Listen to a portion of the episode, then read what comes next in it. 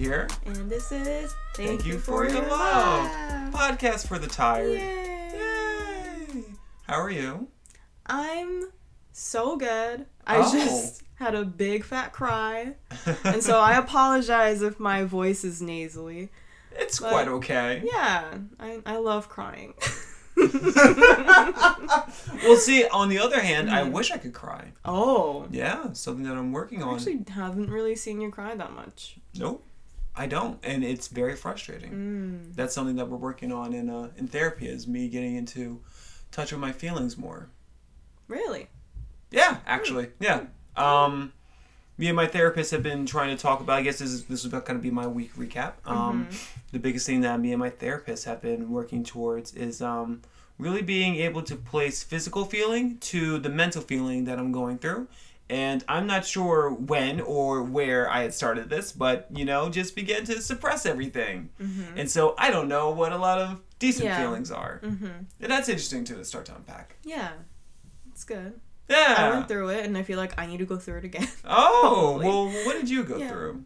Well, I cried because I realized I'm almost 30 and I'm still so insecure. And I was like, why am I like this? Oh, poor So baby. that's why I was crying. Aw. But I think um, that came out because of this episode in a way, because we were talking about this. So, full disclosure, I requested a re record of an earlier thing that we had recorded. Mhm. Um, because I just, yeah, like sometimes, you know, like it just doesn't turn out the way you want it to. And yeah, you just gotta redo it. So, Yeah. Which is fair. I mean, like, I, especially with this particular episode that we're doing, because Mhm. while we're, we're we're not really in the our show's not really a special episode kind of thing, but I think we're we're trying to um we're realizing where we want to take this uh we're going to take the direction of the show. yeah. Um, last week was of course our Mother's Day episode, and Mhm. the episode before that, which is our this week's episode, Yep. um, is us diving into Pen Fifteen. Mm-hmm. And what we loved about the series so much was that it was able to um, really place a beautiful story behind a lot of the different things that um, Lisa and I, being people of color, had really experienced throughout our elementary years and um, allowing us to kind of yeah middle e- e- elementary mid- middle school and we're also going to be talking about high school but the the series was you know comedic enough for us to be able to take a look at it at, at a uh, critical and also like light light and Mm-hmm. it got deep Mm-hmm. it got deep when we recorded it Mm-hmm. So, um, this show, Pen 15, it's on Hulu. Yeah. Um, it came out pretty recently, Mhm. and I first saw it. I basically binged the whole thing in like a week, and I was like, "You need to watch this, Ollie. It's so good." yeah which i i jumped in about episode uh three no actually i watched the whole series Yeah, alongside. yeah, yeah yeah. so we did watch it open Mhm.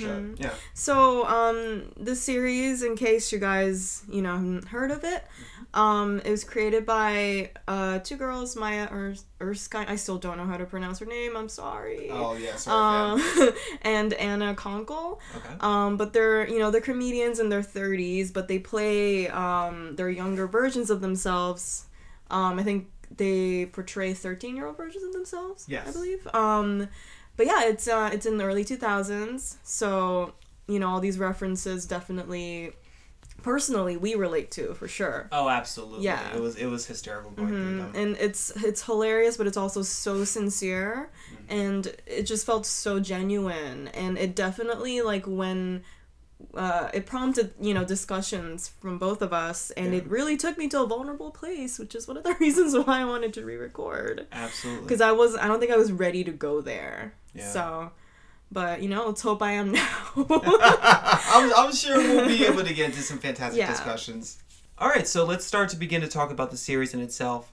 Um, what were some of the themes that the show had touched upon that, that resonated more with you that kind of uh, prompted some of these discussions without getting into the discussions? Because, well, yeah, you yeah. know. I mean, definitely immediately, um, you know, the race and ethnicity of one of the main characters. So Maya, she is half Japanese and half white. Mhm.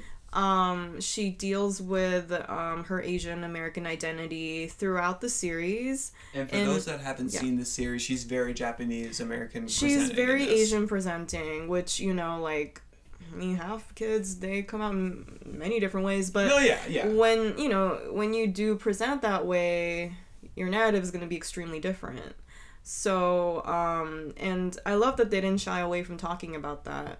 Um, I thought it was really great.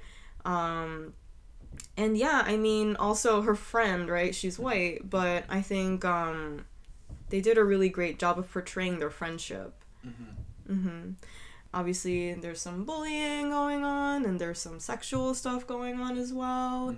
Um, any other themes that jumping out at you? No, well, I mean, like a lot of it was interesting. I think another one of the themes that um might have been skirted over as well is, is and it kind of started to realize what Maya was going through a little bit. Like you know, I think one of the episodes in which we watched was uh, the second episode in which um Maya was caught drinking a, a beer that just happened to be an Asian Oh brand. yeah, yeah. And then Maya had realized like, oh, she wasn't drinking that. And then like the mom had scolded. yeah. Um, yeah. So like you know, and then she and Anna really stopped and realized like there's racism here. Mhm. And like that was an important theme as well. That was kind of funny in a way, but it was also like, wow, like as far as relatable topics go, like I still have friends coming up to me, and I'm like, you know, 27 year, year, years old. Mhm. I have friends coming up to me like, Ollie, I saw racism and it was terrible. Yeah. And I'm like, what happened? It's like, oh, a cop pulled us over, and like he, you know, like thought he was black. And I'm like, okay, yeah,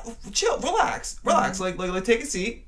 You know, it's it's quite okay. I experience this shit every day, but like, you know, sometimes it's very fresh for them, and then to go through that at such a young age, and to like, you know, that's a lot to process, hmm and that's a big theme. So I I, I found that to be interesting as well. Yeah, she Yeah. was all like, "Hello, I'd like to report racism." Yeah. And and then staged a, a whole demonstration inside school. yeah. Oh, ju- just to clarify though, those are two different episodes. But yeah, Oh wait, was it two different episodes? yeah. So the one you're talking about is Yeah. called Posh. Oh, gotcha. Yeah. Okay. hmm Yeah. Interesting. Whatever. Yeah, but whatever, you know, I'm not. But why though? Why why do you think that that this series um was able to to carry itself in 2019, or why do you think now was the year to put out this this series? Mm.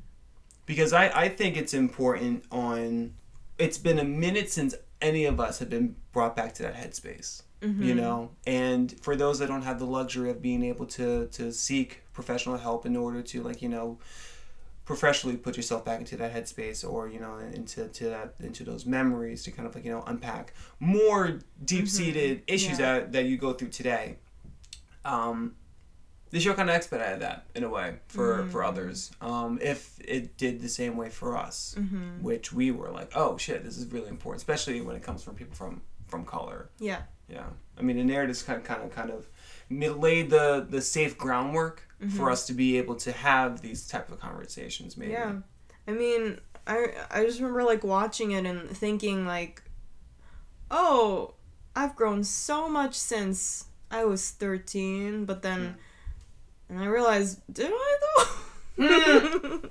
Right? It's like Yeah. we were told to unlearn a lot of things. Has Yeah. that really changed? right. Yeah. It's it's funny too. I think why now Mm-hmm. is that I couldn't see this show existing back in 2012, 2008, you know? Mm-hmm. I think it would still be a lot harder to have an articulate conversation about um, the the type of Dane Cook humor that allowed for a lot of different um, ostracizations of different races and like you know women and like you know really set for for juvenile life you know while we still had these comedians out and about Mm-hmm. whereas now in 2019 we don't have as many sophomore um, stand-up comedians Yeah. or Thank or- God. right Yeah.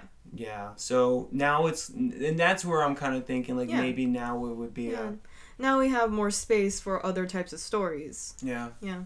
yeah it's really cool um what would you think would be your your funniest takeaway from the series before we jump into uh our our experiences throughout middle school and high school from this series because you really loved it like this like this is this is kind of Yeah, I mean, I guess because I didn't grow up here. Mm. So it's interesting when I see when I get a glimpse of um Japanese people who grew up in America and seeing parallels between that. Um definitely the fact that her Japanese mom used her grandpa as like um like god as a tool for fear yeah yeah, yeah, because um you know, um in Japanese culture, like we don't really have like a religion religion per se. Um, Shintoism, which is basically communicating with your ancestors. Um, but yeah, your ancestor is basically God, so you better not be doing anything wild because your ancestors are always watching. Yeah. Um, but yeah, that whole concept was I thought was brilliant to bring into a series like this because yeah, it just like had so many funny Yeah. moments based Yeah, off of that's that. that's yeah. calling back to the uh, masturbation episode. Yeah. I believe. Mhm, yeah, mhm. yeah. And it's so funny because like that was also a tactic that was used within like the witnesses all the right. time. Right, yeah. Like I remember um, driving to school once, and or maybe it was over to, to church, but we were driving down. Um, my mom and I, and me, and bringing up like we were we were talking about sex for whatever reason, or it might have been my, my mother and I, and I was saying, "Wow, you know, it's it's kind of interesting that I'm having these wet dreams, like against my will, and like, am I?" Done for that like is god throwing me out of his you know kingdom and mom was like no as long as you're not doing it yourself and i was like oh okay You went up to your mom and you said that. Oh yeah, I, I think it was with my brothers and sisters. I do remember driving down Jimmy Leeds Road asking that question mm-hmm. because I was terrified. You know, like at that age, like you know, if what a, a thing that the body does naturally, you know, like is forbidden to, to do. Why in the world would God con- construct a, a, a world that's just like no, you can't d- do that. Mm-hmm. But then like also that that's used as like a tactic, like okay, like that's fine as long as you're not doing it. But like that that was a wild answer because I was Yeah. confused. You know, I was like, I'm doing it. And she's like, Yeah, if you're doing it, you're done. I'm like, Oh well, if I mm-hmm. don't think about it, I'm doing it. She's like, Oh yeah, you're fine. Yeah, God forgives. Oh my god. yeah, Wow. and that kind of laid. It was funny enough that God laid the groundwork for for me to kind of you know begin questioning whether or not religion was okay or not. yeah, yeah. Yeah. It'd be like that. I do. So before we start to jump into um, all of our nitty gritty, we're gonna take a break. Mm, Bye. hey guys, this is Lise from Thank You for Your Love. Um, if you guys have any questions you'd like us to answer, please send them over to our email. It is thank you for your love pod at gmail.com. Oh, listen to this little graduate. My first ad read. Yay! Yay. We like to answer questions about relationships, religion, whatever has on your mind and you're fearful of. What's that email again, baby? Thank you for your love pod at gmail.com. All right, that's ad. Welcome back to the show. Welcome. We're talking about Pen 15 and how the show. Yes. Oh, oh. Iyanla has joined us in the studio. but a big thing about the show was that it, it opened um, a lot of um, conversations for us to have about how we were growing up and, and how we had, you know, experienced our um, middle school, elementary school, elementary, you know, kind of social gatherings and social cliques and everything along the lines of that. So I, I kind of really wanted to crack into that. Mm-hmm. When you were entering your your schooling years as a youth, um, what was it like being Asian? Like like just just what did Asian look like at that time period? So, um, I went to a, I guess, unique school environment. So, Yeah. I'm gonna backtrack a little and kind of talk about where I come from and all that. Um, yeah, so I may have mentioned this in previous pods, but I was born in Japan. But I, uh, my family and I traveled a lot when I was a youth. Um, you know, because of my dad's job, we had to move around a lot.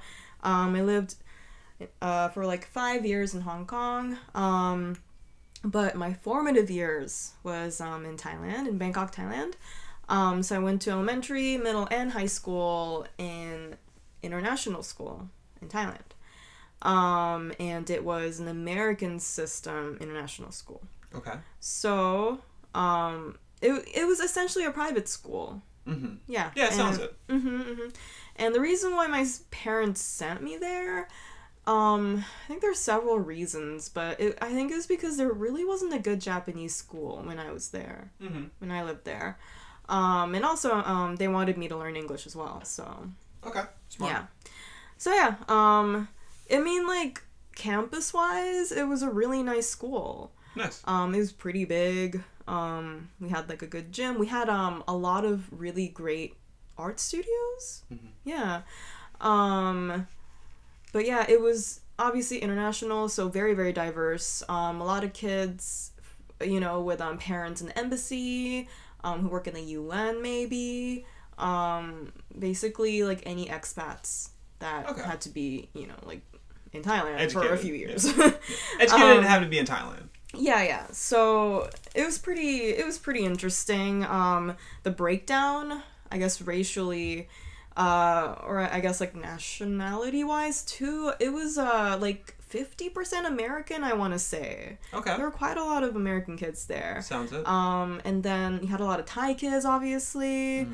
Um, but you did have to be of like a certain wealth and certain status in order to attend because the cost was pretty Gotcha. expensive. Absolutely. Um, so that was a thing for sure. There was definitely like a fair bit of classism involved, but obviously when I was going there, I don't think I really realized it. okay. That's fair. That's Um, accurate. Yeah, and obviously a lot of Asian kids, um, a lot of Southeast Asian kids, um, a lot of people from you know Philippines, Singapore, etc., etc. It was definitely nice to n- not be the only Asian kid, I guess, which I'm sure Mm. happens here.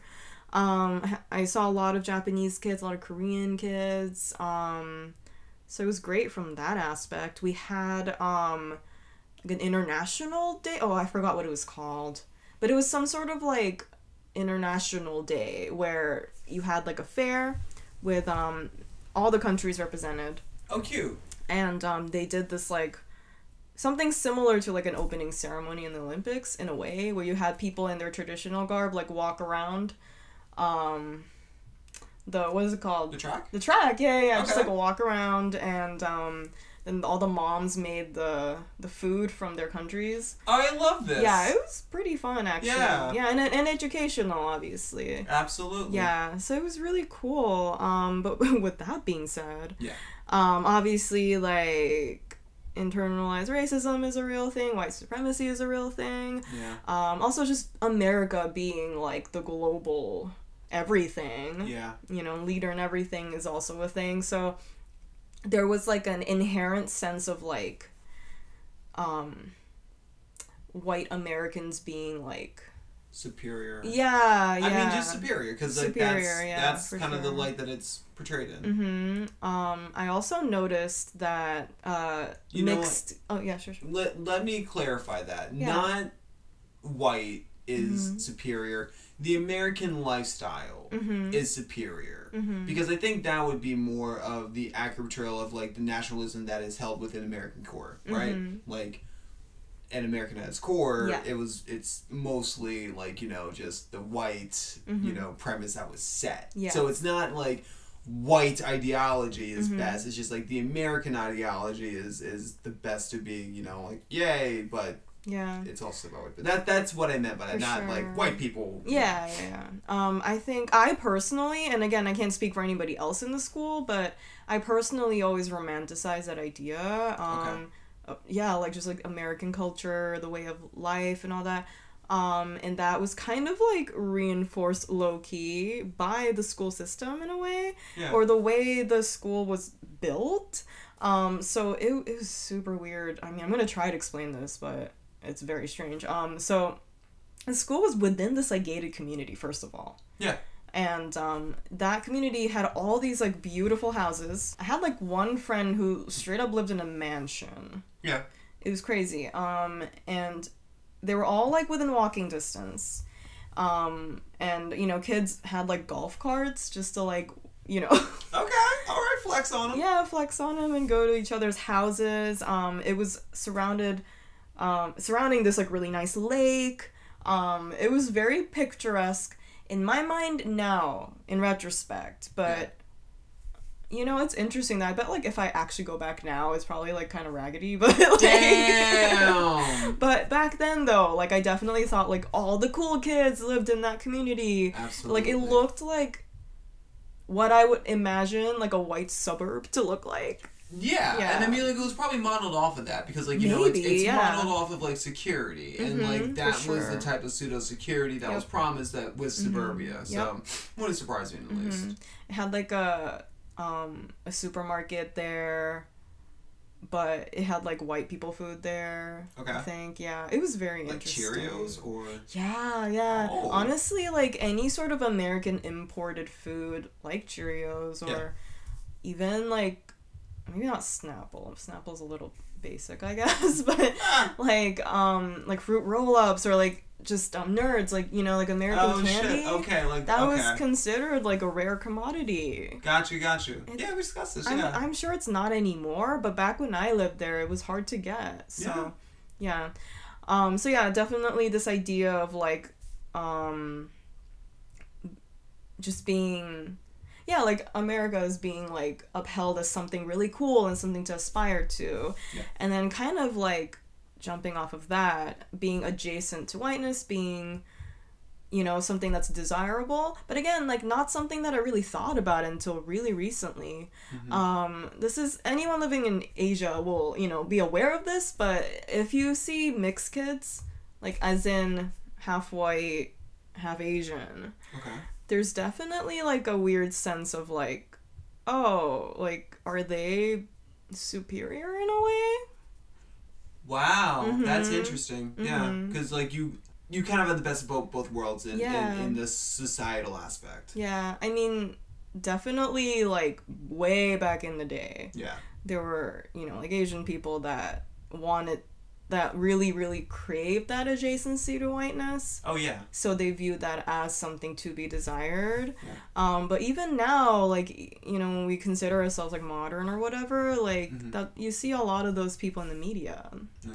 yeah people with like white features Oh well, yeah, absolutely. well I in mean, like, asian it's- media it's- yeah. specifically but yeah. Yeah. Mm-hmm. absolutely here as well of course um so yeah that's something that was really interesting and it played out um throughout you know my school days Oh. um i felt like a lot of the mixed kids were like maybe quote unquote more popular or whatever but yeah i definitely wasn't cool Okay. Middle and high school. Okay. um i yeah i mean i had really amazing friends like they were all really smart. Oh. i do remember that. Um but yeah i was like not cool. I was so angry. I don't know why. I was like i had the angst of like a white suburban kid. I don't Absolutely, know what that was about. Well, it's, But- it's, it's, yeah. um but your original question was Of what being, again being Asian within Oh. within your school system, you know, like kind of from from a child's aspect. Yeah, yeah. Um I think I covered a little bit of that, but like honestly, I think um oh yeah, in uh in the show Pen 15, um there's several times that it's clear that um the, the half Asian character Maya um becomes very aware of her Asianness and um you know there's a scene where like she's trying to make her eyes bigger. Mhm. Um so yeah, I mean that definitely spoke to me. I mean in a way it's a little bit like tired of a conversation Yeah. you know, because it's something that is always talked about. Yeah. Um, but then I was thinking, like, well, yeah, of course, because I have personally, I have privilege. Um, when you think about white supremacy and you know all that um, institutionalized racism, because I am East Asian, so I do have fair Gotcha. skin, so I have like privilege in that way. But then at the same time, like, I can't change my face Yeah. um, and I'm like very distinctly Asian. Um, and yeah, like my eyes are going to be one of the first things you notice. Um, so that's definitely something. Um, I came across an article recently um, about double eyelid surgery, Mhm. and um, I mean, you know what that is. Yeah. Yeah, I think it's But, it's but for those that do yeah yeah. I mean, it's pretty mainstream now, but yeah, if you don't know, um, Here you go, suckers. so a lot of Asian people they have hooded lids or single eyelids or whatever. I don't remember the scientific term for it. Mhm. Um, but you'll see that right now, um, du- quote unquote double eyelid surgery is super popular. It's almost a point that it's really really normal. Yeah. Um, like I think Korean people they get it as a present or something. Um, I've heard you saying this before. yeah, yeah, I mean, I've heard my Korean friends say that, and it's very common in Asia. Uh, not Asia, sorry, in Japan too. Mhm. Um, so then like because it's so normal now, I kind of just accept it as like yeah, whatever. And also, I mean, like you know, I, I'm never gonna like surgery shame. Like I think it's fine if you want to change something. It's cool. I don't care too much. But at the same time, like I in the back of my head, I was always like, why though? Like why do we need to? Like, are we trying to look white? No, or- yeah, it's it's like, what's the reason here, fam? Yeah, it's, it's like yeah. we all didn't wake up one day and be like, oh, that's cute. Mm-hmm. So, you know, it's something that like I really hated to think about because it is shameful, but at the same time it's like is it worth confronting? Yeah. So then like I recently encountered this article on Twitter. Mhm. Um it was published through Korea Herald apparently. I, Okay. they seem pretty reputable and they, sound it. so hopefully they are. Yeah. Um, but yeah, like I learned a lot about this particular surgery. Um, I learned that it became popular during the Korean War. So Okay. yeah, in the sixties. Um, hmm So um, an American military surgeon. Um, I don't know his full name, but his last name is Millard. Um, so he became the pioneer of the surgery, and he was wildly racist, of course. Um, his experience was rooted in Cold War ideologies, Wow. so you're gonna get a lot of, yeah, bullshit from that. Um, so there was a thing called the War Brides Act. oh. Yes, in this, this already just starts off kind of shaky. mhm, in 1945. Wow, did I fucking say the 60s? I don't know history. Well, I mean, we're trying. We this is why we You pull know what? information. We are not experts. No, we're not. This, We're, we're just a bunch of dum dums trying our very best. You're my favorite Yeah. dum dum. Thank 1945 though. Um, yeah, so it basically led American soldiers that are stationed overseas to bring home their Korean brides. Yeah. Um, Mm. so then this sort of cosmetic surgery to change their eyes, Mhm. it um in a way helped reduce American anxieties towards like Asians and you know like Jesus. But yeah. the what is it the yellow peril or like whatever the fuck. yellow fever. Was it the yellow fever? Yeah. No. Well, it was called the yellow peril, but Oh. yeah. Wha- Oh, Wha- what's that? Okay, so the military surgeon he wrote the hooded lids um, create a passive slash stoic expression that epitomize the unemotional matter of the Oriental. Oof. Mm. Yep. So in his theory, by you know surgically altering the quote unquote slanted eyes, um, kind of creates an illusion of like a good slash trustworthy worthy Asian, Mm, which is so fucked up. absolutely. But that was a thing, and I had no idea that it had such you know racist roots. But again, not that surprising. Of course. Yeah. So yeah, so there's definitely a lot of that like um you know, like skewed perception of myself. Um And others have. yeah, yeah, when you think about something like that, being an Asian person in a not necessarily predominantly, but definitely a white space. Yeah. Yeah. Because it still deals with the um, nationalism that Mhm. comes with it. And the nationalism is just rooted in a lot of white conquering. hmm So, yeah. Yeah, so that was my experience. yeah, which is interesting. I mean, like it's it's a lot to, to, to deal with. Mhm. Um, being or at least knowing, you know, like what type of race, you know, pool you belong to. hmm Um, a lot of my being black, um, growing up, it was very um murky. You know, I was I really wasn't in the knowledge of my race growing up um, much until high school. My elementary and um, yeah, just my elementary school, we were very diverse, and it was a small suburban school that was predominantly white, but still had a healthy amount of Negroes and, and others um, in, inside the school system. And we only had a class of about 100 people, um, total K through 8.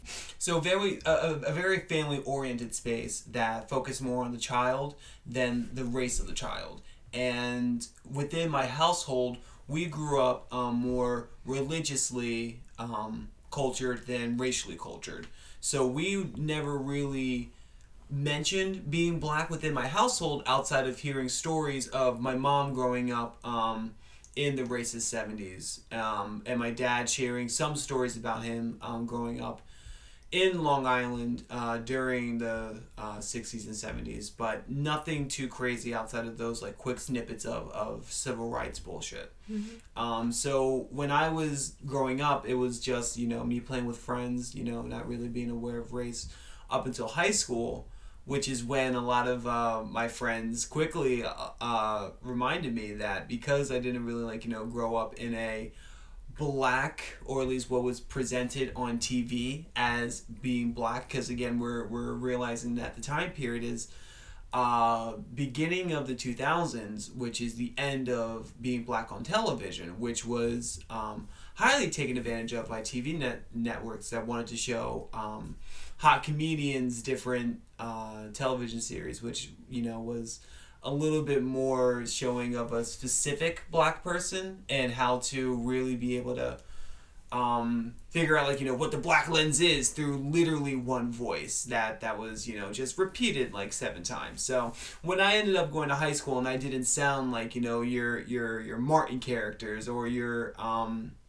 your the game characters that you see very often on BET, I was labeled as um, an Oreo very quickly, which is one of the terms that uh, was was actually dropped in PEN15 during that episode, in which um, Maya is exposed to, Yeah. or, or at least comes to realization of racism. You know, Yeah. she's, she's I didn't even catch it. yeah. Yeah, you got it, right away. Oh yeah, I heard it and I was like, Yeah. Mm. whoa, because like she took that she took that same journey in the episode Yeah. with like very quickly, like she ended up vomiting afterward, and then literally I felt the same way. Yeah. I was like, whoa, man, that took me back a 2nd Mm-hmm. but it was very real. You know, kids, um, the term Oreo, as I'm sure a lot of different people know, is a black on the outside, white on the inside. Mm-hmm. Um, you you don't fit the the stereotype of being loud and boisterous and and literally just sharing in ebonics, which was always painted as just like like you know a little bit of an unintelligible version of the modern English. So like you it's literally saying like you know like you don't sound ignorant, you know like you don't sound black, you know you don't dress black, you don't have the the, the baggy um fuck what was it um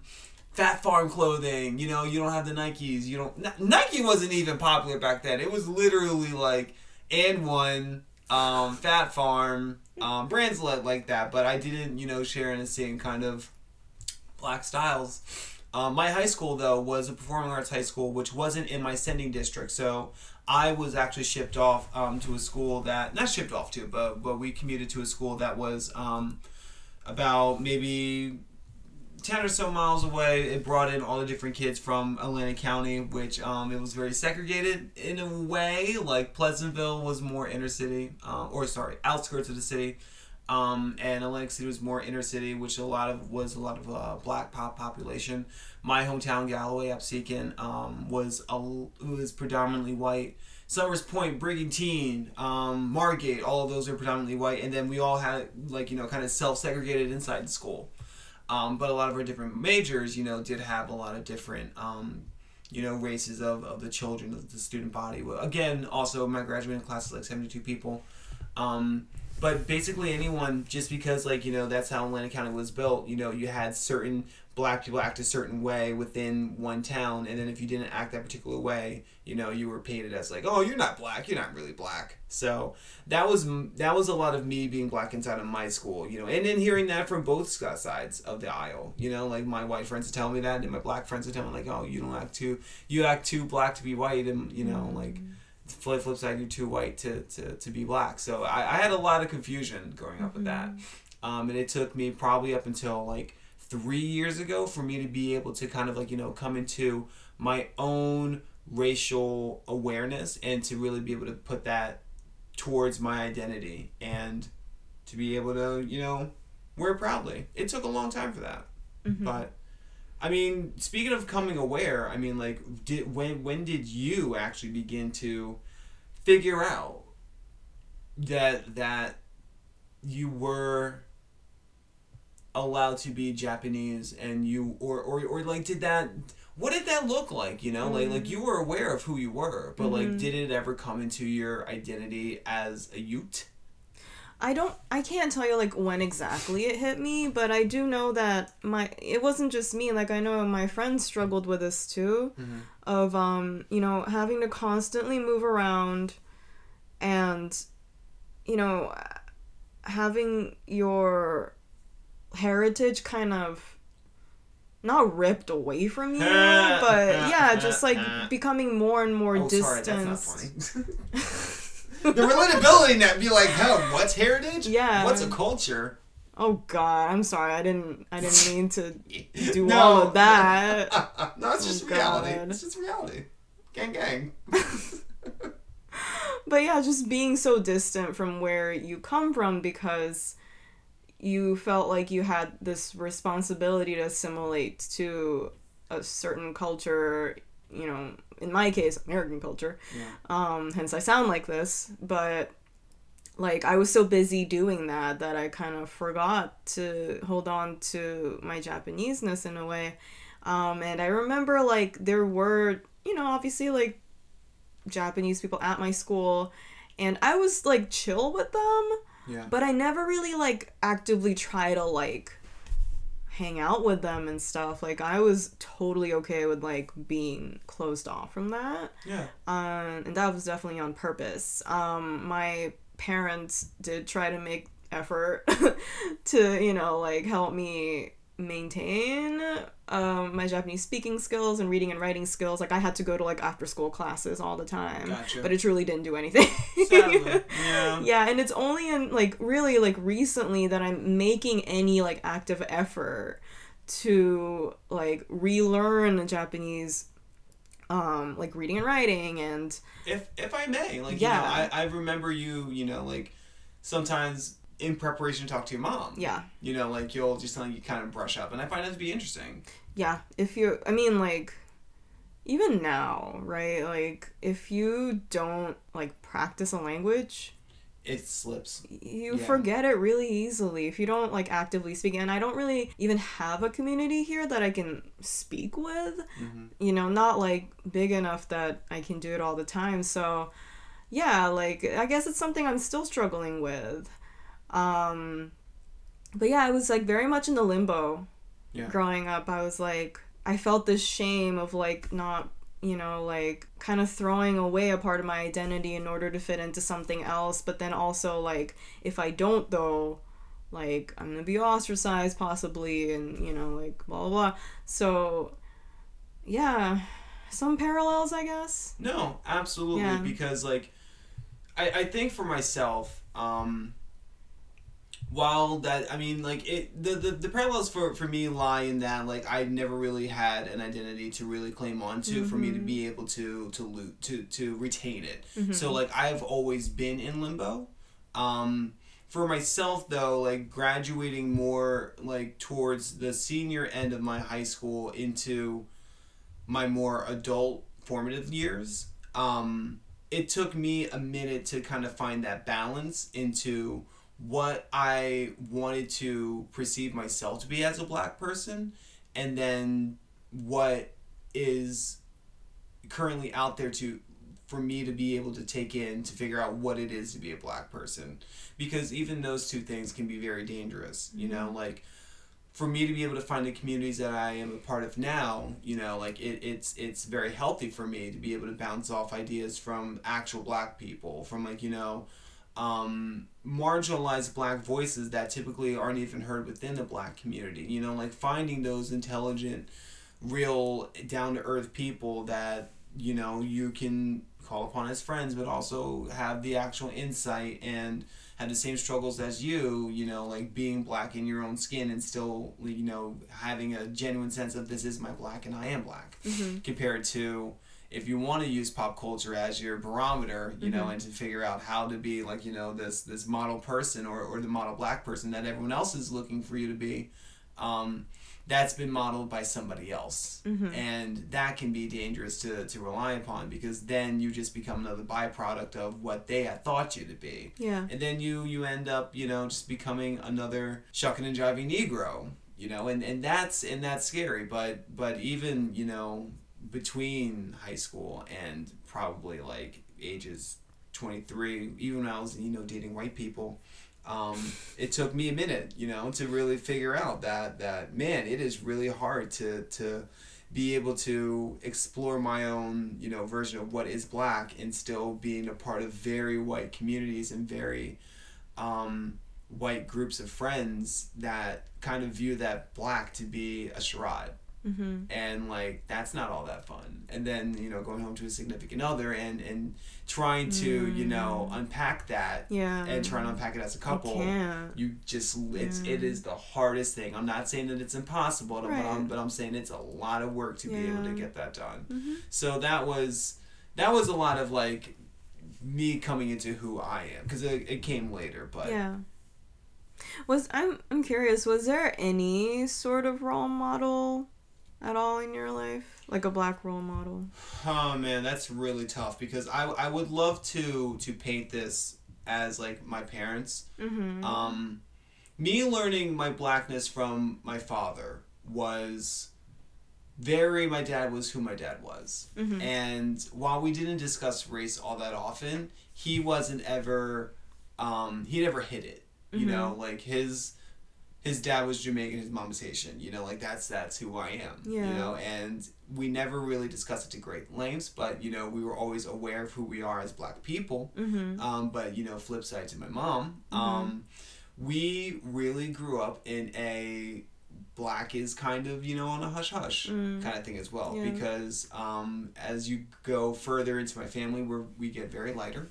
Mm-hmm. Um, my my grandfather, who um I do not you know have a relationship with on purpose, Mhm. um, really kind of raised my parents, from my understanding, or my mom, um, um, to to kind of lead a life of your skin color is the reason as to why we're seeing ostracism try to blend in as hard as Yeah. you can and never forget that it will be your downfall Mm. and while my mom was able to kind of move past that and to embrace who she is to some extent, there's always been a don't ever forget that you're black Yeah. attached with it. And that was hard. Mm. And to be able to find a role model for me to be able to look up to and to be like, that's who my, like, you know, that's where I get my confidence to be in my skin from. Mm-hmm. Um, honestly, my friend Sid. Oh. I would say Mhm. Sydney. Like like I would love to be able to pull a celebrity and to be like, nah, like this is who you ought to be because I mean like seeing Sydney be so um militant online about so many different things reminds me of myself when I used to be political, you know. Mm. But Sydney is more like, no, this is who I am, this is my skin color, and this is what you're going to accept. Yeah. And and her different ways of expression, I, I kind of look at it like that's what she's able to say and that's who she's able to be because that is who she is. Mhm. And then I begin to look at it through my lens like, yeah, but that's also you too. Mhm. And everyone has their journey to, to, to go on, but like own who you are because Mhm. that is who you are and live it unabashedly. So that's I think that would be who my role model is as of right right now. Aw. Yeah. Shout out to Sydney. Shout out to Sydney. Yeah, yeah, she's helped me. She's helped me a lot. Mhm. And and uh, shout out to the Melanin Thotties, all of them, to be honest with you. So, thank you, girls. Um, but let's flip it to you. You know, let's um ask like who was one of your role models that, that you were able to um kind of look up to to kind of let, let let let you be okay in your skin. Oh my god, I was thinking. I was trying to think so hard. I I can't think of any. mm-hmm. Mm. Yeah, it's rough. Oh wow. Yeah, I mean, besides my parents, like I don't even know. Wow. Yeah, I mean, But it'd be like that though. yeah, I I've definitely um met a lot of people in college for sure that I still look up to that I wish I knew when I was younger. Mhm. for sure. Um, you know, that weren't.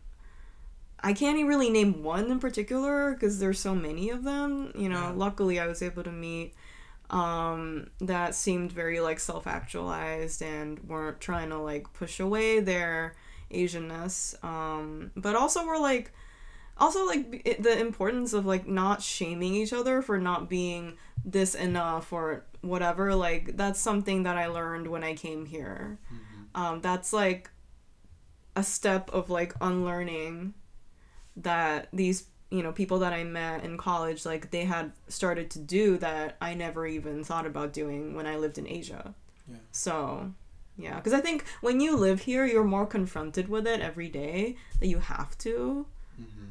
Yeah Especially in today's times. Mm-hmm. Mm-hmm. It's very tough. Yeah, but I mean, we can pontificate about this more after the break. Yay. We're back, and before we close out the show, let's uh, let's go through one more one one more little little, little bit of why we're proud to be who we are. Um, so going through a lot of your different stories, you know, a lot of our different stories, with the knowledge that we have now, um, what would you have done differently to be able to, to, to better either protect yourself or to have more fun, you know, um, while navigating through your formative years? I mean, I would love to do it again. Yeah. With the knowledge that I have now, which, Yeah. you know, is not possible, but I mean, yeah, like I wish I could have been kinder to myself and therefore like extending that kindness to other people. Um, you know, obviously like I wish I wasn't so fucking insecure. Um and yeah, I feel like I don't know, maybe this is just me being my head, but I feel like sometimes I came across as mean Mm. because I was going through some shit, you know, and unfortunately, um, it reflected out. But yeah, I wish I was nicer to my parents too because they were really like big picture, like they were pretty decent people, and I feel like I was awful to them. I mean, I, I feel as if that's kind of all of us growing Yeah. up, you know, looking back, be like, wow, I was really kind of shitty. hmm Yeah. How would you do it differently? I mean, I, I think a lot of the differentness that, that I would kind of pull from is is I, I would give myself a little bit more confidence. Yeah. You know, I, I would tell myself that I I was I was roped into the social life quick. Mm-hmm. And I came from such a small sheltered school to such a larger group of like real children Mm-hmm. and I had felt pressure to to just do everything all at once. And it's kind of like that's fine and that's chill and everything, but like you don't have to be able to appease everybody that that you had ran into. You know, you didn't have to make sure that you were well liked by every person there. You know, give yourself the confidence to excel what to explore what you want to explore and honestly I would love to give myself the knowledge of my identity now to be able to be confident to pursue more things. Mm-hmm. Because the confidence in being a strong social person is one thing, but really being able to know who you are is incredible. But granted, if I were to give myself that knowledge now, I would never be able to use what I had gained to put me where I am today. You know, that knowledge had to come from somewhere, and, and had I been exposed to that early, who knows what kind of destructive shit that I might have gotten into. I might have become a, you know, a Malcolm X. Oh. And, you know, I was an angry child. Mm-hmm. Like, you know, like, yeah, like, had I known that knowledge now, I would still grow up to be, like, an angry person. Like, you know, I would still be that angry teenager, you know, so instead of me yelling about, like, you know, Ben Carson, I would be like, whites! And that's not good. at such a young age. So I think that's what I would do a little bit different.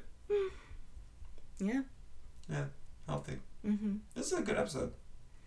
I'm really happy with this episode. I'm glad that I demanded a re-record. Yes, ma'am. yes, because you know best. You you Oh. oh. you you have, you have the insight and the intellect and, and You the intuition.